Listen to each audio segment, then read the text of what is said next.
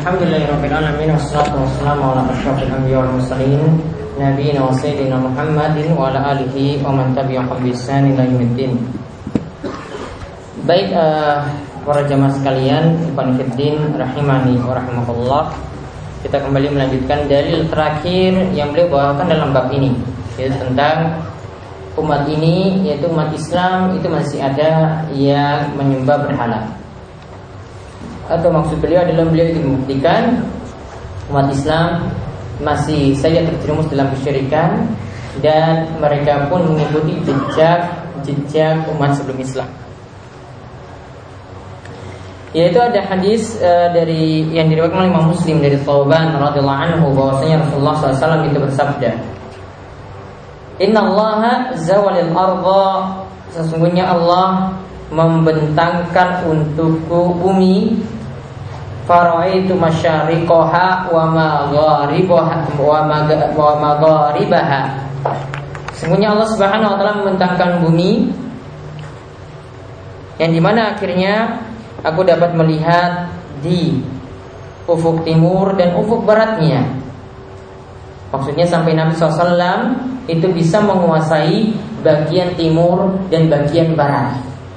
Jadi ini misalnya Nabi SAW di Jazirah Arab, bagian timur ya dan bagian baratnya. Tidak dikatakan utara dan selatan namun bagian timur dan barat ya. Jadi merembet ke arah Afrika sana Mesir ke barat terus kemudian arah timur ya Irak ya kemudian India dan seterusnya.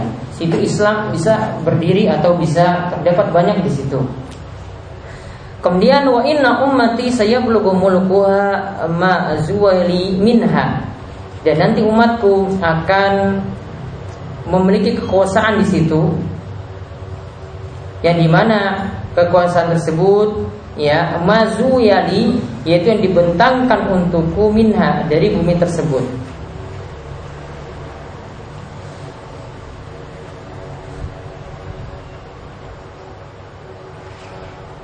Nah, lalu wa'utitul kanzain.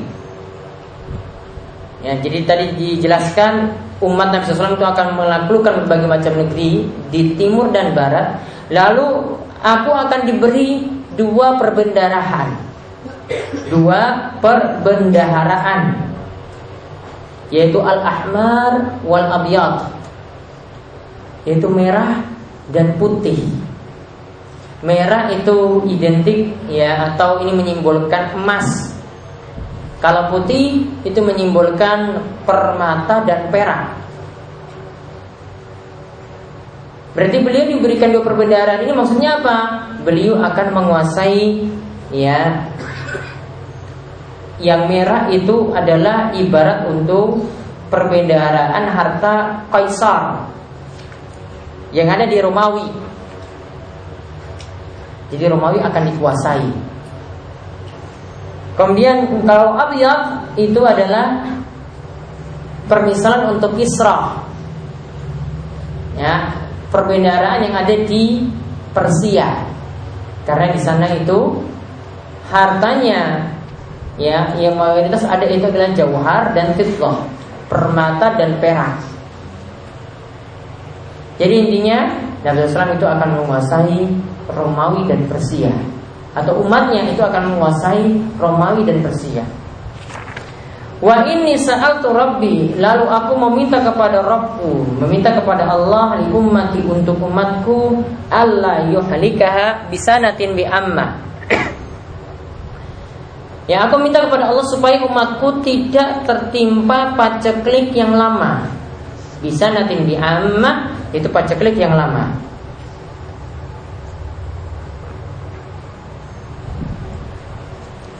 Kemudian wa alla yusallita alaihim aduan min siwa anfusihim. Dan agar umatku itu tidak dikuasai oleh musuhnya kecuali mereka dikuasai oleh sesama ya golongan mereka sendiri.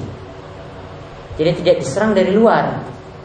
Namun sesama umat itu sendiri saling membunuh, saling menyerang. Sama umat Islam sendiri fayastabiha bayadatahum akhirnya musuh itu merampas negeri kaum muslimin. Akhirnya musuh itu merampas negeri kaum muslimin. Tadi karena saling gontok-gontokan sendiri, akhirnya musuh itu mudah merampas ya negeri kaum muslimin. Wa inna rabbi dan sesungguhnya Rabbku. Itu mengatakan kepada Nabi Muhammad yang Muhammad ya idza qadaitu qada'an jika aku memutuskan suatu keputusan fa innahu la yurad maka keputusan itu tidak bisa dibatalkan. Wa inni ataituka li ummatika alla uhlikaha bisanatin bi amma dan aku akan memberikan kepadamu dan umatmu bahwasanya mereka tidak akan dibinasakan mereka tidak akan dibinasakan dengan paceklik yang lama. Jadi tidak akan tertimpa paceklik yang lama. Kemudian wa alla usallitu alaihim aduwan min siwa anfusihim fayastabiha baydatahum. Ya dan juga mereka nanti tidak dikuasai oleh musuh kecuali mereka saling gontok-gontokan sendiri. Fayastabiha baydatahum sehingga musuh mereka pun itu menguasai negeri mereka, menguasai negeri kaum muslimin. Gara-gara kaum muslimin yang saling menyerang. Kemudian walau istama alaihim man bi aktori hatta yakuna ba'duhum yuhliku ba'dan. Walaupun istama alaihim musuh mereka itu menguasai mereka dari segala macam penjuru, ya. Intinya ya yakunu ba'duhum yuhliku ba'dan. Mereka itu sebenarnya membinasakan satu dan yang lain wa yasbi ba'dhum ba'dah dan saling mencelakakan atau membinasakan satu dan yang lainnya.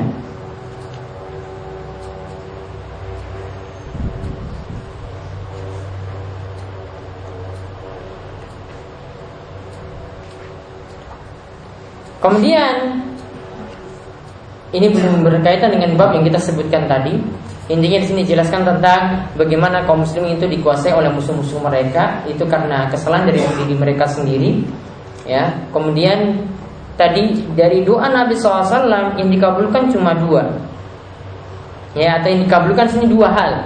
Ya, yaitu tidak dikenai penceklik yang lama dan juga tidak dikuasai oleh musuh mereka kecuali mereka binasa gara-gara golongan mereka sendiri. Nah intinya digabungkan dengan riwayat yang lainnya itu rawahul burqani fi sahihihi wazat. Juga hadis di atas tuh di, selain diriwayatkan oleh Imam Muslim juga diriwayatkan oleh Burqani dalam kitab sahihnya dan dia menambahkan Wa inna ma akhafu ala ummati al immatul mudillin dan semuanya aku khawatir pada umatku itu adalah para pemimpin yang menyesatkan. A'immah di sini maksudnya ada dua golongan yaitu umarok wal ulama. Ada tiga wal ibad yaitu pemimpin, ulama dan ahli ibadah. Pemimpin yang sesat yang tidak menjalankan hukum Islam, ulama yang sesat ya, yaitu yang salah memberikan petunjuk. Kemudian untuk ahli ibadah yang sesat yaitu yang beribadah tanpa tuntunan. Kemudian wa idza waqa alaihi dan jika tertimpa kepada mereka pertumpahan darah lam yurfa ila yaumil qiyamah. Maka itu akan terus berlangsung tidak akan terangkat terus berlangsung hingga hari kiamat. Wala sa'atu hatta hayyun min musyrikin. Nah itu pembahasannya di sini. Yaitu kiamat tidaklah datang sampai orang yang hidup di antara umatku itu bertemu dengan orang-orang musyrik wa hatta fi amun min ummatil ausan dan sampai di antara umatku tadi fi amun sekelompok atau jamaah sekelompok dari umatku itu ada yang menyembah ausan menyembah berhala. Jadi apa yang benar yang dikatakan oleh Syekh tadi di sini. Jadi nanti ada yang menyembah berhala. Beliau berdalil dengan hadis ini. Riwayat Al-Burqani hadisnya sahih. Tambahan dari riwayat Muslim di atas. Kemudian wa inna sayakunu fi ummati kadzabuna wa salasuna kulluhum yaz'umu annahu nabiyyun. Dan nanti kelak akan datang di antara umatku ada orang yang pendusta. Jumlahnya itu 30 orang. Ya semua itu mengaku bahwasanya mereka adalah nabi. Kemudian wa ana khatamun nabiyyin. Padahal aku adalah penutup para nabi. La nabiyya ba'di. Tidak ada lagi nabi setelahku. Kemudian wala tazalu ta'ifatun min ummati 'alal haqqi mansurah. Senantiasa ada segolongan dari umatku yang berada di atas kebenaran dan mereka nanti akan diberi pertolongan. La yadurruhum man qadalahu hatta yati amrullahi tabaraka wa ta'ala. Tidak ada yang bisa mencelakakan mereka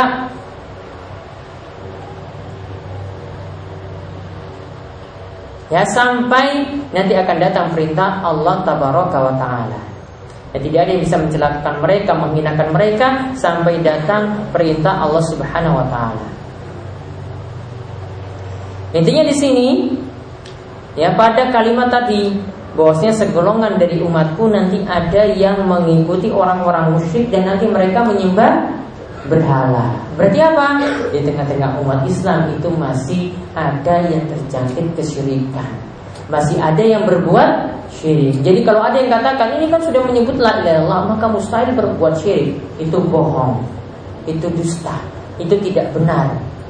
Umat Islam itu masih ada yang berbuat kesyirikan. Ada yang berlebihan terhadap kubur. Ada yang berlebih-lebihan terhadap orang soleh. Ya, sampai nanti perlahan-lahan umat tersebut nanti akan terjerumus di dalam kesyirikan. Maka dari lima dalil yang ada tadi beliau bawakan beberapa faedah. Yang pertama tafsiran surat An-Nisa. Kemudian yang kedua tafsiran surat Al-Maidah. Kemudian yang ketiga tafsir surat Al-Kahfi.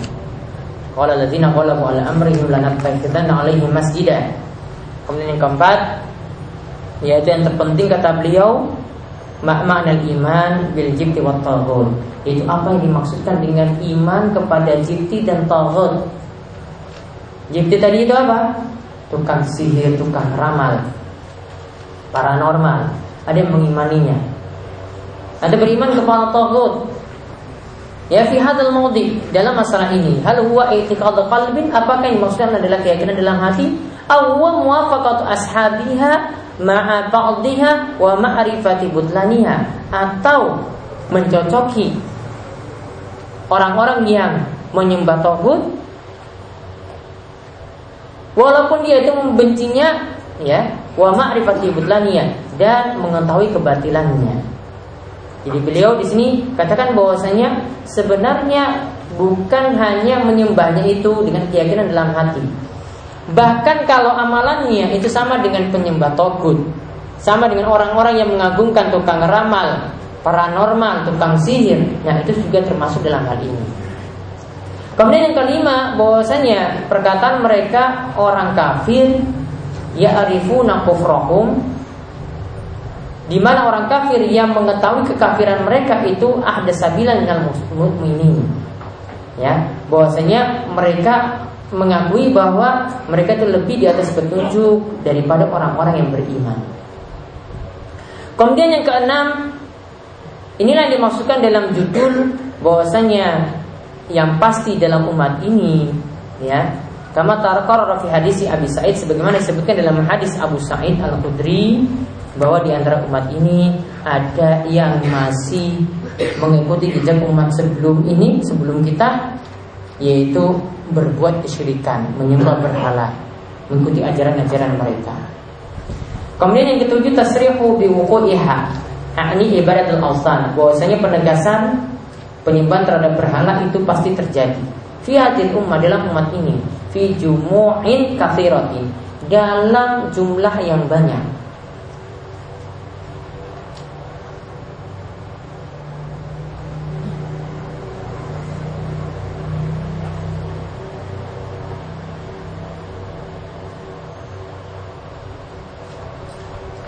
Nah kemudian yang sangat mengkhawatirkan atau yang sangat mengagetkan yaitu kedelapan pada kedelapan yang beliau sampaikan yaitu keluarlah orang-orang yang ngaku sebagai nabi seperti ada yang namanya Al-Mukhtar padahal orang ini bersaksi syahadat kemudian dia ngaku sebagai umat Islam bahkan dia mengaku Rasul itu ada Al-Quran itu ada Al-Quran itu benar dan Muhammad itu adalah sebagai penutup para nabi. Walaupun dia mengakui seluruh itu, tapi apa yang terjadi? Ya kenyataannya dia itu bertentangan. Waqad kharajal Mukhtar fi akhir asri sahabat dan keluar Al Mukhtar ini di akhir-akhir masa sahabat itu hidup. Tapi awun fi amun kafirah dia ngaku sebagai nabi dan pengikutnya itu sangat banyak sekali. Jadi ada yang sudah ngaku Nabi SAW sebagai penutup para nabi Tapi dia masih ngaku juga sebagai nabi saat itu Seperti Al-Mukhtar yang Syekh Muhammad al Wahab sebutkan Kemudian kesembilan Berita gembira bahwasanya Kebenaran itu tetap terus ada Tetap ada seperti dahulu kala Bahkan ada sekelompok orang yang akan tetap terus berpegang teguh pada kebenaran.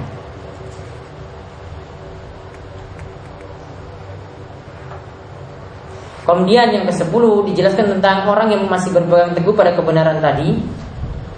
Yang disebutkan al-ayatul uzma tanda yang besar bahwasanya walaupun ma'akillatihim jumlah mereka yang berpegang pada kebenaran itu sedikit la yadurruhum itu tidak membahayakan mereka man orang-orang yang meremehkan mereka wala man khalafahum dan juga tidak memudaratkan orang-orang yang menyelisih mereka. Mereka tetap berpegang teguh pada kebenaran. Inilah sifat-sifat orang yang berpegang teguh dengan kebenaran di akhir zaman. Kemudian yang ke-11 anna dzalika min asyratis. Bahwasanya disebutkan juga dalam hadis tadi hadis yang terakhir tadi tentang tanda-tanda hari kiamat. Kemudian yang ke-12 ini disebutkan tadi tentang penguasaan Nabi SAW terhadap timur dan barat. Kemudian ini beliau namun tidak menguasai utara dan selatan. Kemudian beliau dikabarkan akan menguasai dua kerajaan ya Tanzain dua perbendaraan yang besar yaitu umatnya akan menguasai Romawi dan Persia.